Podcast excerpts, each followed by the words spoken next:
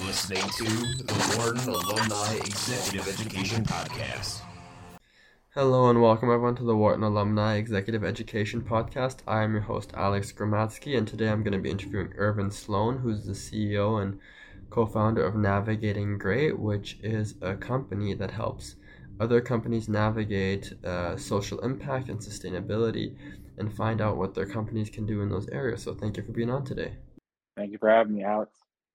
Yeah, so I see that you just started this company, which is really exciting and always a journey. What made you start the company? You know, I recently finished my program there at Wharton December of last year. I kind of had some thoughts of always about starting my own firm. I've been in this space of energy and social impact and sustainability for some period of time. And I said, hey, might as well get some use out of that Wharton education and start your own firm. And so I actually let a few of my classmates know my last class that I was there at Wharton, and I decided to let's do it now or never. So I started the firm alongside my oldest daughter here in January of 2023. That's amazing. So you started a company along with your daughter? That's really cool. Yeah, I think it's very important. If you talk about, you know, what we're put on earth to do is to create impact. And I've created impact for companies, for many corporations the last 20 plus years. And I said, it's time to kind of spend some time more focusing on my kids. My daughter, she's in this arena trying to create impact. And so I said, hey, let's team up. Let's do it. So what is it that your company does? So again, we're a consulting company. We help companies understand we call their stakeholder ecosystem. Most companies, when they look at sustainability and social impact, they're looking at one specific slice or one specific aspect of it. We look at it from an ecosystem perspective. We've got some analytical and some software tools to help them make better decisions on where they should prioritize their time. I would say the whole sustainability and social impact space is one where it's kind of chicken or the egg. There's a lot of people interested in ESG and sustainability, but there's a lot of hesitation on making large investments in this space because they don't know where it's going. It's kind of a gray area. And so we like to kind of illuminate areas that are some of those people aren't looking at, and we try to make sure that those gray areas turn into black and white science. Yeah. So that's where the name for the company Navigating Gray came from, I assume. It's exactly right. I've my entire career, I've kind of floated in these odd spaces. My background is engineering, and I'm also an economist, and I'm also a quasi legal professional. I've kind of floated in these odd positions, and I always say, you know, people are really comfortable working in black and white spaces where things are kind of laid out for them. When you get people, you get in spaces where things are a little bit gray, people have a tendency to shy away from them. That's where I excel. So what's a little bit about your work history that you can dive into that made you, you know, want to become a consultant in this specific space? And product founder fit, so to speak, is very important. And it'd be great to hear a little about your story that made you have the courage to start a company on your own. Well, honestly, you know, I just kind of share a little bit. I started my career out as an engineer. So I've always been kind of a problem solver. From being a problem solver, I actually, you know, I couldn't find an engineering job that really, I get really enthusiastic about. And so I actually got into sales, believe it or not. I went from engineering into sales because I felt like sales is an opportunity where you can create and you can kind of talk to customers, you can figure out what their needs are. And so I've always been in the back of my head a problem solver. I've always been someone who likes to get out in front of folks and solve challenges. And then midway in my career, I actually got exposed to the agricultural industry. I was working for a company out of Switzerland, and they asked me to manage their biggest account, which was John Deere. I had no experience in the agriculture industry. However, I said, hey, it's a challenge. And so I ended up going back to school for a while, learning a little bit about agriculture, kind of doing some pretty significant things there with John Deere. And then I had another transition happen to me where I got called from another company, and they wanted me to lead their team who's managing their biggest energy account. And I said, I don't know much about energy. However, I probably could figure it out. I'm a problem solver. And so long story short, I went to law school to learn a little bit about utility regulation and contracts and legal, you know, legal terminology. And I did the same thing. I actually, you know, started working my way into the energy industry. And so The kind of the preface of Navigating Gray has been, you know, these huge transitions that are going on in the energy space. You hear a lot about clean energy. You have a lot of transitions going on in, you know, the agricultural space, terms of sustainable agriculture and organics, and you hear about all this stuff. They're very great spaces, and I feel like I'm well suited throughout my career to step into areas where they're going through transitions, and that's what I've done my entire career. Is go through these monumental transitions, and I've been able to kind of make a name for myself in those markets. So timing was right. So you went from agriculture to energy, and I can see how ESG plays a part in those, specifically in energy, when I think of oil and gas companies and coal companies being crucified, so to speak, for emissions. And same with agriculture, as you mentioned, or organic and pesticides. On that side, things are things that come to my mind. But what does ESG really mean to you? ESG itself, the terminology comes more from an investor relations standpoint. When you hear about ESG, most companies are looking at from, you know, what their large investments are saying and what their large investments are dealing with. When I look at ESG, I look at it from an ecosystem perspective. I look at it from, okay, what does ESG mean to communities? Quite frankly, most communities, if you go to ask a lot of folks what ESG means, they wouldn't know what to tell you, because that's not a term that they use in normal community speak. If you go talk to governments, some governments do not understand what ESG is because they've heard the buzzword. So most people really have only identified from kind of this high level view. They've never really dug down into it. They really don't understand the work that it takes to implement very fair and environmentally social responsible practices and products. They just really haven't done the work in it. And so for me, ESG means there's this ecosystem. It's all working together, trying to create environmentally and social solutions. And there's just governments that kind of surrounds the whole concept. It's kind of guiding things in the right direction. And granted, because all this stuff is in a transition in our state for, a lot of the guidance and regulations aren't there. And that's where a lot of the greatness comes, because people are trying to find, you know, what does this mean or what this regulation says? And it's a lot of ambiguity in it. And that's where we kind of come into play. Okay. So what about it makes it gray, though? Or why is it not black and white as some other things? Is it because it's still early on in its infancy? I would say, I think you're right. I think a lot of it's early on in its infancy. I think ESG and sustainability, if you think about it, the buzzwords, they've been around for a while. But I'm not so certain that people have really put the resources in those fields until most recently. I would say over the last few years, people are trying to kind of understand where the economic value creation is. I think that's where the challenge being. A lot of people think that ESG is just a feel-good thing. There's no economic value developed in it. And as a Wharton alumni, you learn a lot about economic value creation, and that's what we try to do. We try to identify areas where there's true economic value creation. We try to make it black and white. And when those economic value benefits aren't black and white, then people don't invest. They really don't put the resource required to make those things really, be as successful as they can. They do a little bit, but in most parts, you know, people are still trying to understand where this thing's going, what's the economic benefits for these ESG type topics. Yeah. So what are some of the economic benefits that you've been able to create within companies, or what's one of the most unique things that you've been able to work on where the company really realized on the benefits and the value of ESG? I think one of the biggest things, ESG from a social standpoint is creation of jobs. Oftentimes when you look at some of these communities that have been, adversely affected by climate change or by environmental things that are in their neighborhoods, they're really looking for jobs as a potential solution. Oftentimes we have companies who will donate funds and do things in the community, such as cleanup activities and those kinds of things. Those are great, but truthfully, in order to create real sustainable development, you've got to create some jobs and some type of economic value that's created in those communities. And so I've actually worked on programs and projects where we've actually created jobs, opportunities for those communities to grow, to benefit, to clean themselves up. And more importantly, I think when you think about ESG, some people look at it from almost like a charity perspective. well, most people in most communities, they want to earn their keep. They want to actually be involved in the process. They don't want to just be handed stuff.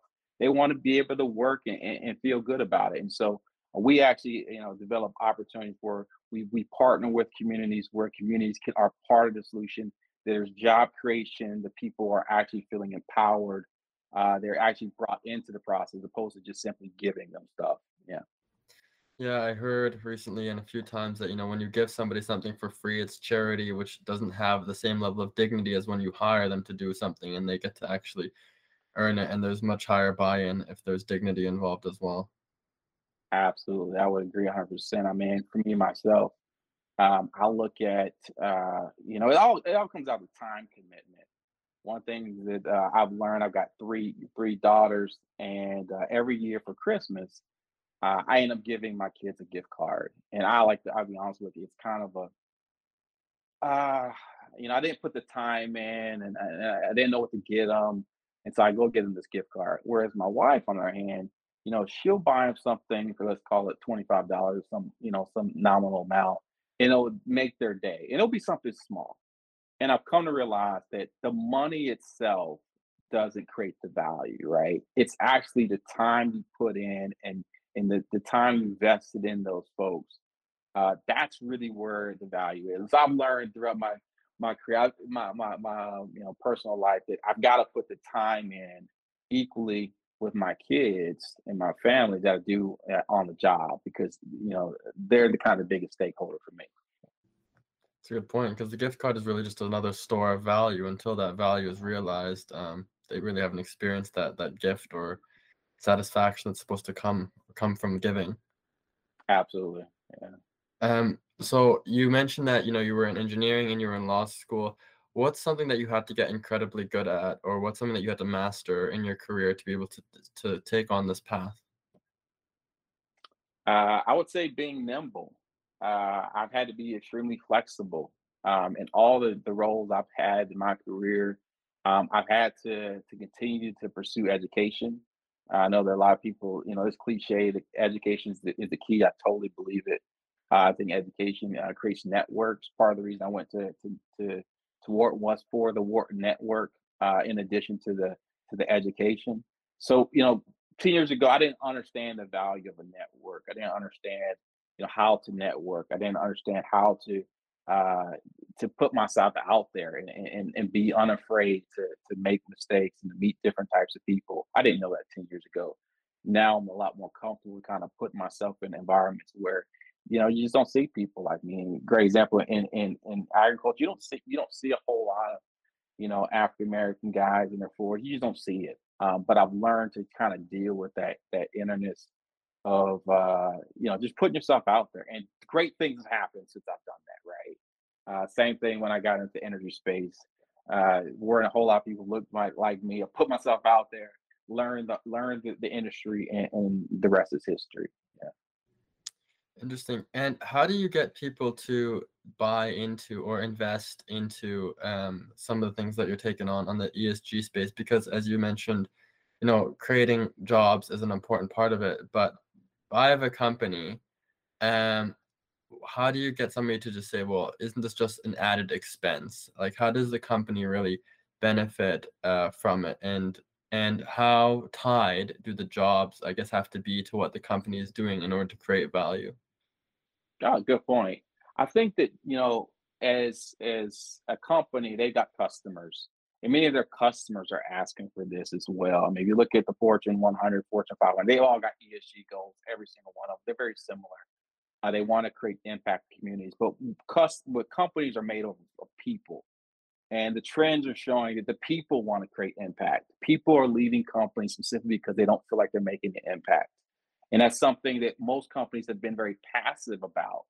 Great example. So a lot of companies will say, "Hey, we'll offer you, 16 hours a year volunteer time, right? Or you can join this ERG, this employee resource group, or whatever." These are kind of examples of, right? So people are very passive about it, but we're trying to promote is being more proactive about it and actually getting more active and engaged in the development of social impact, as opposed to being a little bit more passive about it. And we find that when you're more active in these spaces, your employees recognize that, hey, I'm working for a really cool company. That's what people really want to do. People want to work with other cool people. People want to work and make an impact. It's great that they make money, but they still want to make an impact. And I think the next generation of employees, including my daughter, she'll tell you, money isn't the driving factor.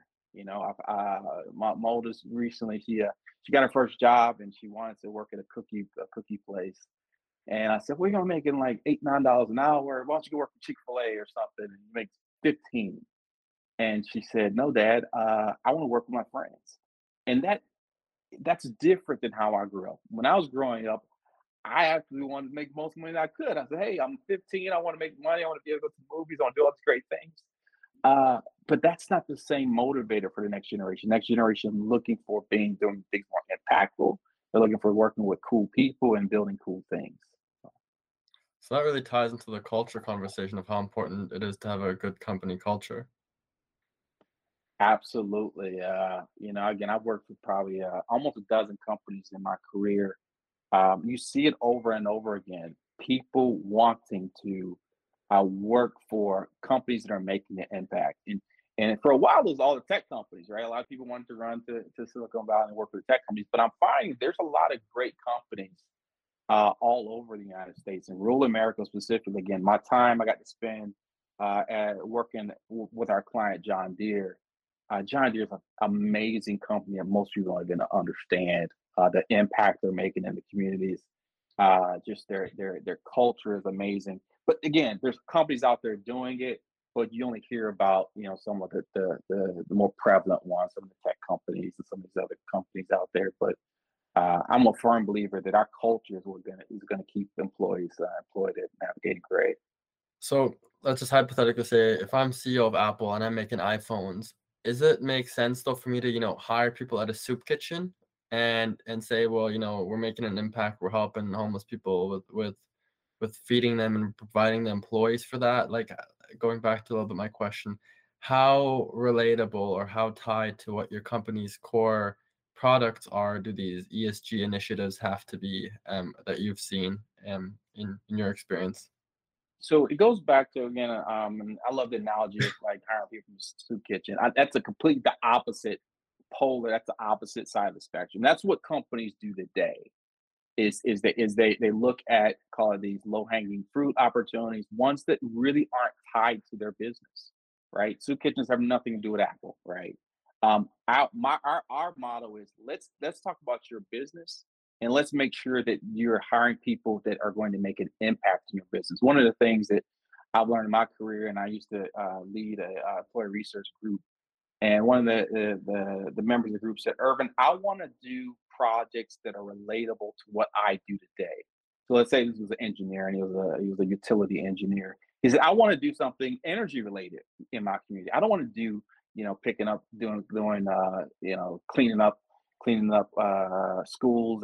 That's not relatable to me. I want to do things that I'm passionate about and are also impactful for our community. So I said, well, why don't we maybe think about building a solar garden or some type of solar type, small solar site for this, for your schools locally. That had more value because it was actually part of their business. It was actually part of what they did.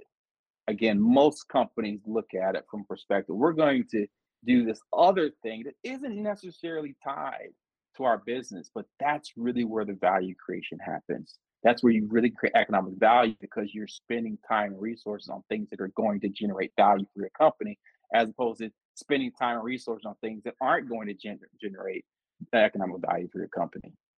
And that's why, I guess, like you said at the beginning, you look at the whole ecosystem, you look at everyone's involved, every stakeholder, so to speak, and then you see, okay, who's doing what and how can we play a more active role in those areas that are already being impacted by what we're doing already, part of what we're doing, and see if we can add or contribute additional value in those areas or create some sort of meaning that people can participate in and enhance our, I guess, our footprint in those areas. Is that kind of the thought process? Absolutely. I mean, everything's kind of tied together. You know, just from an economic standpoint, you learn that you know, things that we make in the U.S. has got an effect on Brazil. Things that got an effect, you know, are making in Brazil got effects on Mexico. It's all tied to one another. So when you look at things from ecosystem perspective, you can find areas where you can create tremendous amounts of economic impact.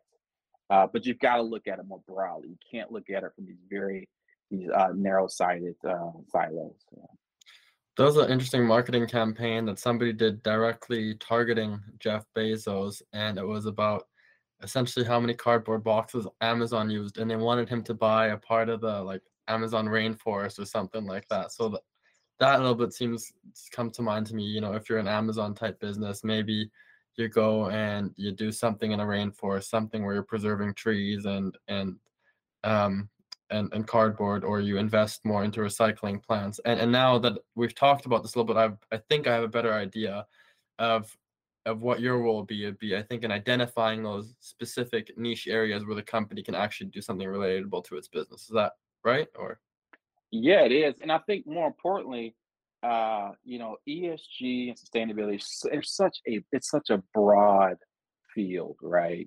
But what you find when you actually break down a lot of the organizations, the specific ESG or sustainability or community relations or impact organizations, the way they're built very, you know, everyone is kind of the same. They're in from the same backgrounds. And so that to truly create innovation, you've got to create diverse communities. It just is what it is, right? I've learned through my career. I'm not an engineer, right? I started my career as an engineer. People, you know, a lot of people try to put me in a box. Oh, you're an engineer. No, not really. They say, oh, you got an MBA. You're a business person. No, not really. Then I got a, you know, background in economics. Oh, you're an economist. No, I'm not. Again, they went to law school. And so I find that when you look at the individual organizations that are leading sustainability and social impact and community relations, diversity, all this stuff, they're very the skill sets are very similar between the people, and that's why it's so difficult to create innovation in those spaces, because the people are not just from racial or ethnic diversity, but just from my experience, they're very narrow in terms of their skill sets. Yeah. So are you trying to find something that everyone in the organization can get behind, or? Really? Or I was going to assume absolutely. That the organization gets behind. No, absolutely. I think, you know, again, most sustainability and social impact organizations, they're operating, I call it on the startup budget. They don't have a ton of money. You know, they usually got, you know, a handful of people, if that. In many cases, you know, they're picking up where the last person left off, where, you know, they got hired on and the last person left. They were trying to make an impact. They got frustrated. They left, right? And so these organizations are really very similar to sales, where they're asking people throughout the company to help the process, to help through to help out on the projects, because they don't have the people to do the types of work that they need to do. And so, you know, my sales background kind of naturally fits into this space where we're selling internally a lot of times for support. And again, the biggest thing that's hindering getting people and resources around it is economic value. Until CEOs and corporations and other folks see the economic value, they don't see the charity, it will never get the resources it needs, right? It'll just be a buzzword. It'll be something cool to do. But once you start showing that you can create economic value, then the light bulb opens. And so that's what we do, is we help them work internally to find people, show them how they can create economic value, help them build the teams up where they now have physical people who can actually do this type of work. It's a whole process of internally helping people understand. And one thing we do is we do this process called experiential learning. And experiential learning means we take people from the business or the company and we put them in experiences where they can see sustainability and social impact, you know, in action, essentially. Most people think they know what it looks like, but they never really kind of touched it. They never really experienced it. They've heard about it.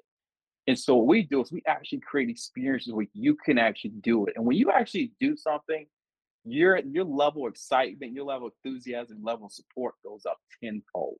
But again, it goes back to being passive versus active. Most companies are looking at it from passive. They say, hey, you got 20 hours a year, you can spend it however you want, do something cool in the community, very passive. We say, no, we're gonna activate that. We're gonna actually provide opportunities for those those folks just see it and watch how enthusiastic and watch how much more support those type of organizations get. Can you give an experience, an example of an experience that employees went into? Exactly. So one might be, I'm just hypothetically throw one out here, is, you know, building a community solar garden. So again, you got community solar. I think people have maybe heard of that, where there's this asset that is helping support lowering the bills in certain communities. A lot of times, disappropriately service communities or underrepresented communities. That's where some of that work is done.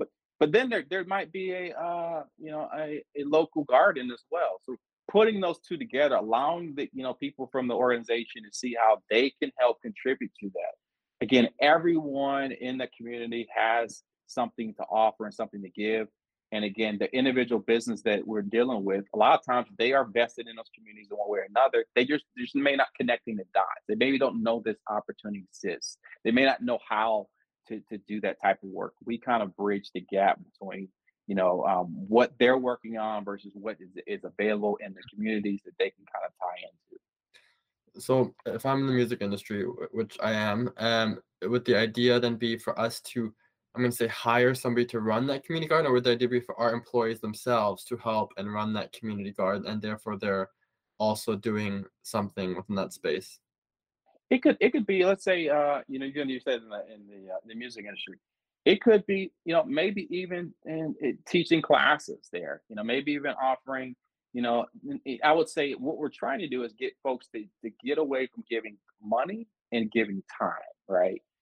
You'll see in a lot of, you read a lot of corporate ESG reports, they talked about how much they gave, we gave $10 million. I said, that's great, how much time did you give? That is the most important thing, in my opinion, that we're trying to shift is if people spend the time there, one, they'll create the empathy, one, they'll create the understanding, we will actually get better economic value created because people are going to get behind it. People are going to say, hey, I've got an idea of how we can make this even better. The more people you bring into the fold, the more ideas you generate, the more economic value you can generate. And it's so interesting that you speak in the form of time, because I feel like so much more and more people want flexibility. They want to work less hours, which to some degree contradicts, people wanting to volunteer the time, but maybe that has to do with they feel like their work doesn't matter, and they want to do something that has a higher impact. What's your thoughts around people volunteering time and wanting to volunteer time versus just writing a check? Most people are against it. Writing a check is easier. Remember, I told you the story about me going to get the car much easier, right? I didn't want to spend the time and get to know all the little things that my girls liked. Throughout the year, I didn't want to do it, right? And I have to do, specifically try to spend time trying to focus on that. But I'll say that, the way we staff our organization is a little bit unique, and it goes back to, people wanting to do things impactful. So in the sustainability, social impact space, there aren't, unlimited people in this space. A lot of the folks are working in other companies. They feel a little bit, and sometimes they feel like they're in a box. They want to create this impact, but maybe they don't see the way to do it. And so what we actually do is we use this fractional employment model where we allow people to work in the after hours, and you can actually work for us as a consultant in the evenings. If you think about the marketplace for evening type work, is you've got Uber. Maybe you can wait tables, maybe you can work at an Amazon warehouse. There really aren't many opportunities in the evening, but truth be told, I would say there is an incredible market of people who want to make a little extra money, right? They've got great experiences, they want to make extra money, but there ain't a whole lot of options in the evening. That's where we come in. We allow people to, to work as consultants for a fractional amount of time. A lot of times, they come in and say, hey, I want to do something impactful. I work this job. I don't really feel like I'm getting a whole lot of impact out of it. Come work for us. We can use your talent, your expertise in some of these spaces. You can work for us as a fractional consultant. And then we have, on top of that, we have we call it a bring a friend model. And bring a friend model, it really is about, when we hire people in pairs. We want to hire this diverse group of people. And rather than put all the onus on the company, we say, hey, Alex, I want you to, when you apply for this job, you must apply alongside another candidate who doesn't look like you, who doesn't speak like you, who's different from you. And the thing is, we believe that the best candidates are the ones that people recommend, right? That's the number one source of candidates is people say, hey, do you got any friends who want to work here as well? So we hire in pairs, but the catch is we put the onus on the actual, on the candidate, say, hey, you hire with, bring a friend with you, but the guy has to be somebody different. We don't want two of the same, because we feel like when you have these different ideas, that's when you create the most value. Because we have you kind of competing ideas of people from different backgrounds. You come with some pretty creative stuff, and that's what is necessary in these spaces that are going through immense amounts of transition, such as energy and agriculture. You've got to have crazy ideas, right?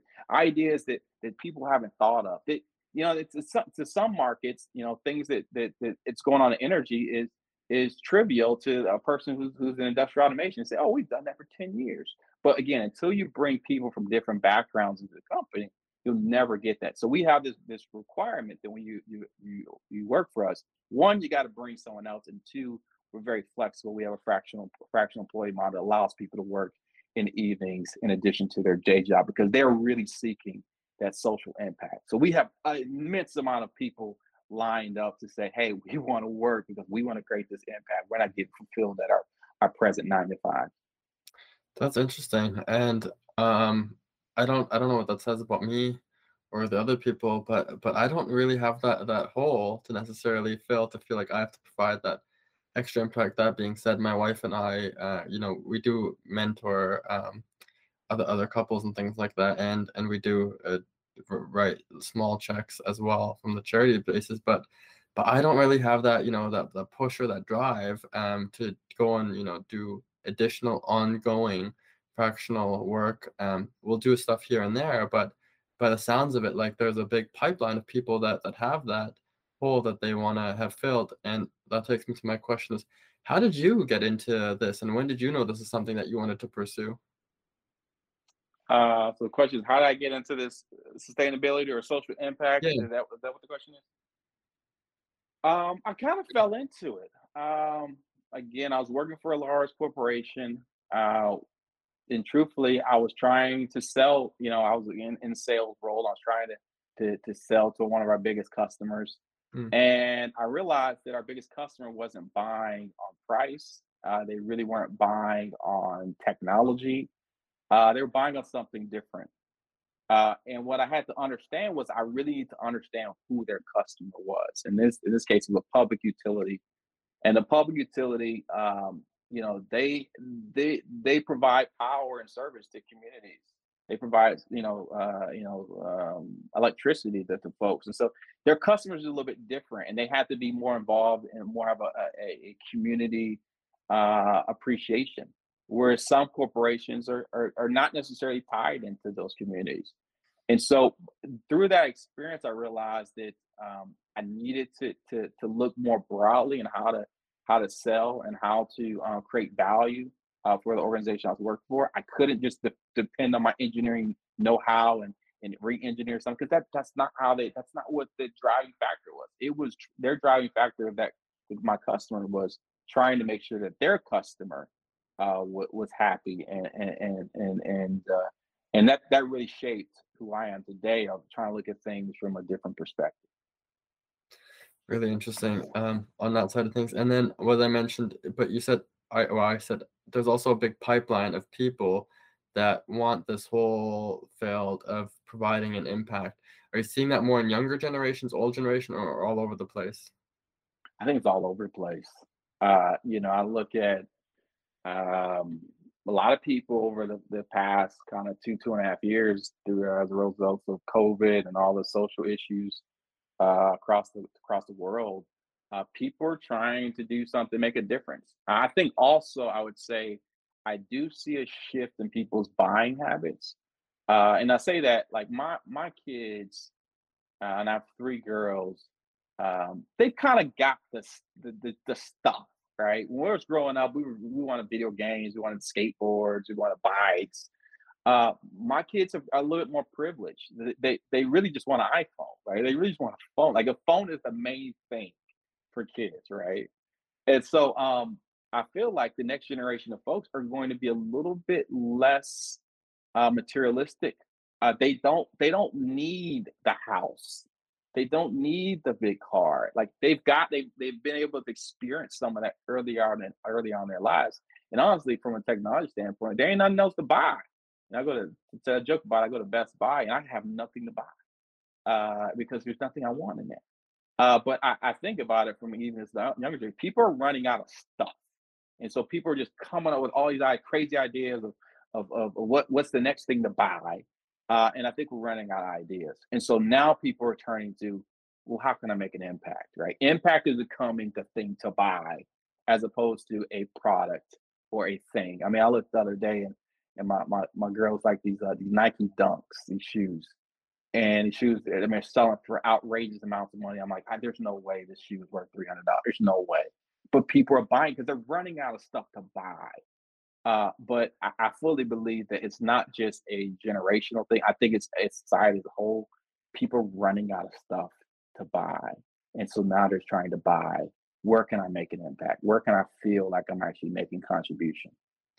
And that's why I think I called it a little bit of a hole that people are trying to fill, because I think one of the biggest human needs we have is this feeling of significance and this feeling that we matter. And I think you're 100% right, is in the past, people maybe got significance in the form of buying something, in the form of wanting certain things. And now we're realizing, hey, it turns out these external material things won't fill that hole.